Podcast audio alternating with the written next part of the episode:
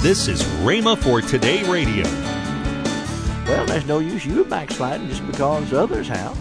I said that you need to get in somewhere and work for God, worship the Lord. A rolling stone never gathers any moss, as we say.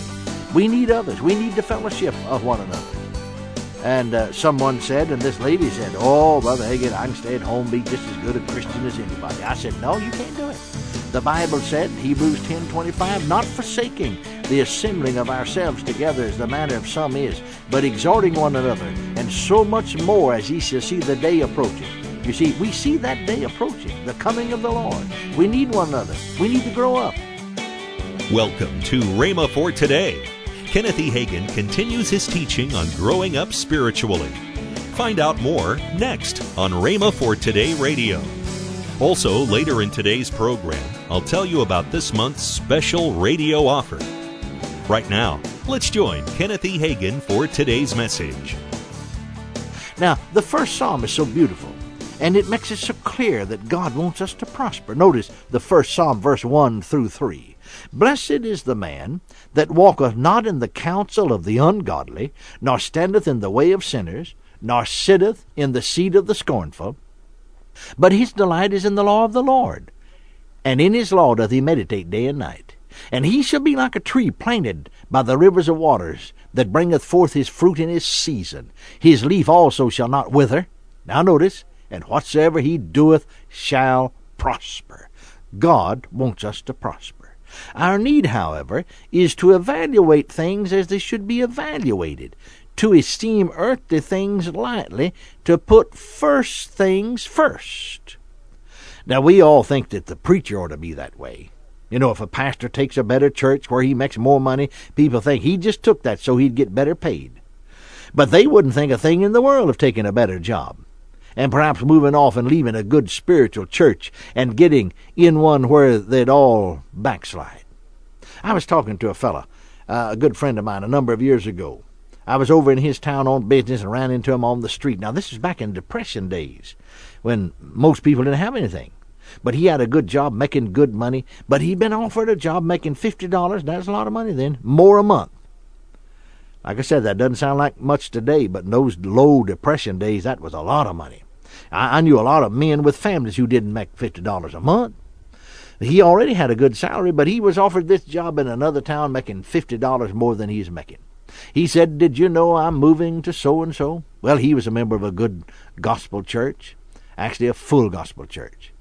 And I happened to know the town where he was going, but moving, didn't even have one, in those days, not one single full gospel church. So I said, What kind of church do they have in that town? He said, What do you mean? I said, Is there a full gospel church there where you're going to move, take this new job? He said, I don't know. I never thought about that.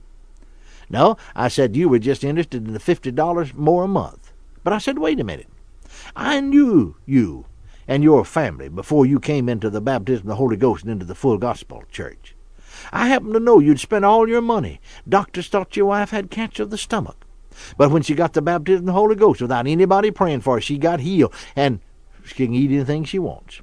I happen to know that you'd spent thousands of dollars on one of your boys, physically, you see, for physical medical treatment. But since you've come in where divine healing is taught, and that boy's been in good health, you haven't spent a dime. He said, Yeah, that's right. I said, I happen to know that there isn't a full gospel church in that town. Now, you see, it would have been different if he was thinking about going there to start one, but he wasn't capable of doing that. He said, You know, I never thought of that. I said, No, you'd take your family out of a good church where the gospel's preached, where you've been blessed immeasurably, physically as well as spiritually, for $50 more a month. I said to him, I'll not tell you not to go there, but I tell you you better pray about it. Well, the next time I saw him, he said, I'm not a going. I don't believe it's worth it. I just don't believe it's worth it. And it wasn't, and he didn't. You see, as I said, this man esteemed earthly things lightly. He put spiritual things first. Let's go back for just a moment and look at that scripture there in the first psalm. I want you to notice something. Blessed is the man that walketh not in the counsel of the ungodly, nor standeth in the way of sinners, nor sitteth in the seat of the scornful. Now notice, but his delight is in the law of the Lord, and in his law doth he meditate day and night. You see, he put spiritual things first. Well, he went on to say that he will be like a tree planted by the rivers of water, bringing forth his fruit in his season. His leaf also shall not wither, and whatsoever he shall do shall prosper. But you see, he put spiritual things first. This man I was telling you about put spiritual things first. Didn't move, you see, uh, though he could get fifty dollars more a month, and yet God prospered him where he was because he put spiritual things first. I remember in one meeting we were holding in a large city, a man and his wife came to the meeting, that is to visit. The woman's mother, who had gone home to be with the Lord, was a member of a church that I'd pastored some years before. This mother was a wonderful Christian, a great blessing to my wife and me as young people with babies. Well, I knew that this lady, the daughter, hadn't always been a Christian because she used to come and visit her mother and even come to church with her, but they weren't Christians. But then she'd gotten saved, received the Holy Spirit, had been filled with the Holy Ghost, and attended a fine church, full gospel church. And she was going on with God because occasionally she'd still come back and visit. Now, a number of years had gone by. So I said to her, You know, are you still going to church where you went? Or where do you go? And she said, Oh, I don't go anywhere. Well, I said, What do you mean? I thought you remember I mentioned that church. Oh, she said they don't even have church there anymore. It closed down for a while. Then someone else took it over. Our pastor quit and left, and people just scattered, and we didn't have any pastor. And and somebody's opened it back up now, but we don't go anywhere, just here and there. And so while you're here, well, we're coming here. Well, I said to her, Where do you pay your tithes? Oh, said we quit paying tithes. We used to pay tithes, but we don't pay tithes anymore and uh, our church just folded up and quit. And I said, Well, there's no use you backsliding just because others have. I said, uh, You need to get in somewhere and work for God, worship the Lord. A rolling stone never gathers any moss, as we say. We need others. We need the fellowship of one another. And uh, someone said, and this lady said, Oh, Brother Hagin, I can stay at home, be just as good a Christian as anybody. I said, No, you can't do it. The Bible said, Hebrews 10:25, not forsaking the assembling of ourselves together as the manner of some is, but exhorting one another, and so much more as ye shall see the day approaching. You see, we see that day approaching, the coming of the Lord. We need one another. We need to grow up. We need to esteem earthly things lightly. We need to put God first.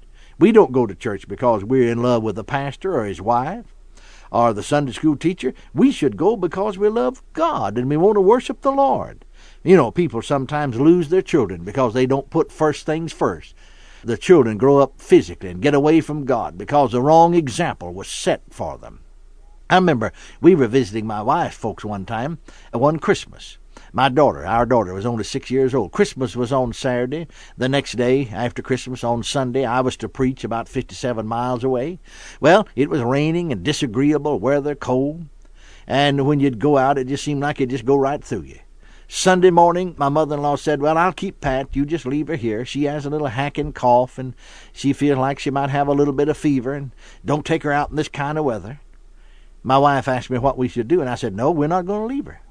We prayed about it. We believe God. And besides that, when we came over here yesterday for Christmas dinner, she had that same little hacking cough. Actually, she's much better today. Now, if we don't take her to Sunday school and church this morning, then we'll leave the impression on a little six year old that it's more important to eat Christmas dinner with grandma than to go to church on Sunday morning, and uh, that's not what I believe. Now, do you see where people lose their children? And why they grow up and become unfaithful in church? You can't just tell them the Bible says, friends, listen now to me. Proverbs 22 6. You can't just tell them, that is, tell children what to do and just let them do whatever they want to. Proverbs 22 6 says, Train up a child in the way he should go, and when he's old, he'll not depart from it. You see, train them and set the right example before them. I remember F. F. Bosworth said, Some people wonder why they can't have faith for healing, and that is why their faith's so weak. I added faith for healing. They feed their body three hot meals a day and their spirit one cold snack a week. Friends, determine in your heart to put spiritual things first. That is, first things first. Esteem earthly things lightly, even if it's your own relatives. Put God before them. Put God before your own self life. You'll be blessed spiritually and better off physically, both you and your family as well. Then another characteristic of the manhood stage of spiritual development and growth is deadness to censure or praise.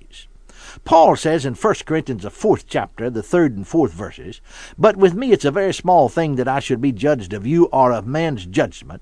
Yea, I judge not mine own self, for I know nothing by myself.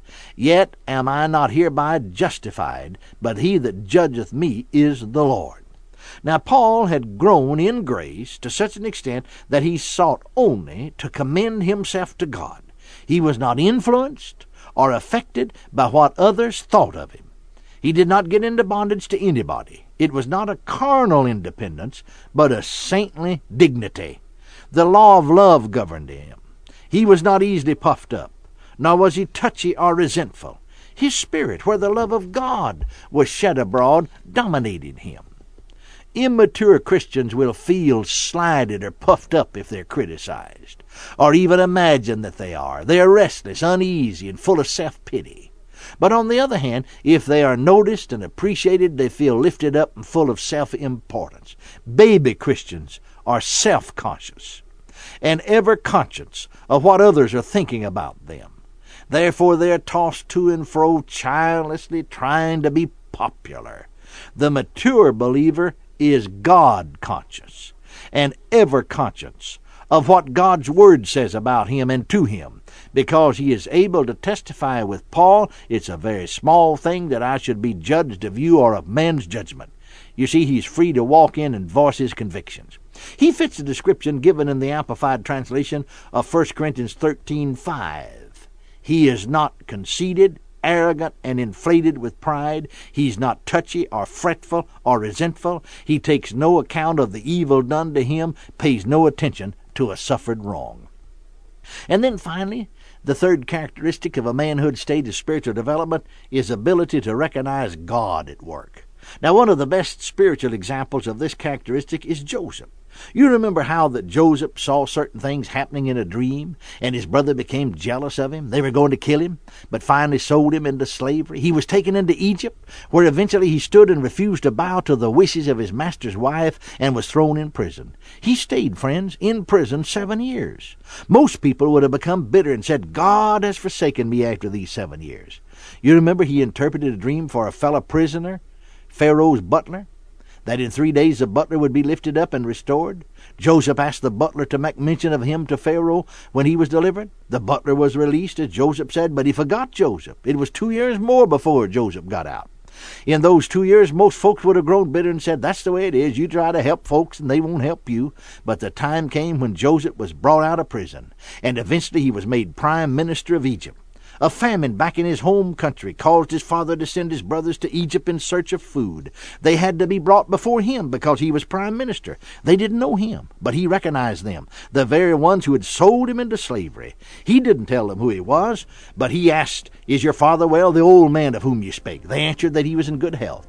Benjamin hadn't come with them, so Joseph said to him, Hereby ye shall be proved by the life of Pharaoh, ye shall not go forth hence except your youngest brother come hither. Well, they went back and told their father that this man did solemnly protest unto us, saying, Ye shall not see my face except your brother be with us. You're listening to Rhema for Today with Ken and Lynette Hagin. If you'd like to find more life changing resources, then visit rhema.org. That's R H E M A dot O R G. Right now, I want to tell you about this month's special offer the CD series, Growing Up Spiritually by Kenneth E. Hagin. This series is at the special price of $19.95. That's over $8 off the retail price. Call toll free 1 888 Faith 99. Again, call toll free 1 888 Faith 99. You can also order online at rhema.org. That's R H E M A dot O R G.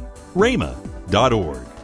Or if you prefer to write to Kenneth Hagin Ministries, our address is P.O. Box 50126, Tulsa, Oklahoma 74150. We always love to hear from our listeners, so write in or email us today and become a part of Rhema for Today. Now, let's join Ken and Lynette Hagin. Camp meeting 2015, July the 19th through the 24th. So come and just have a refreshing time in the Lord. Tomorrow, more from Kenneth E. Hagin on growing up spiritually.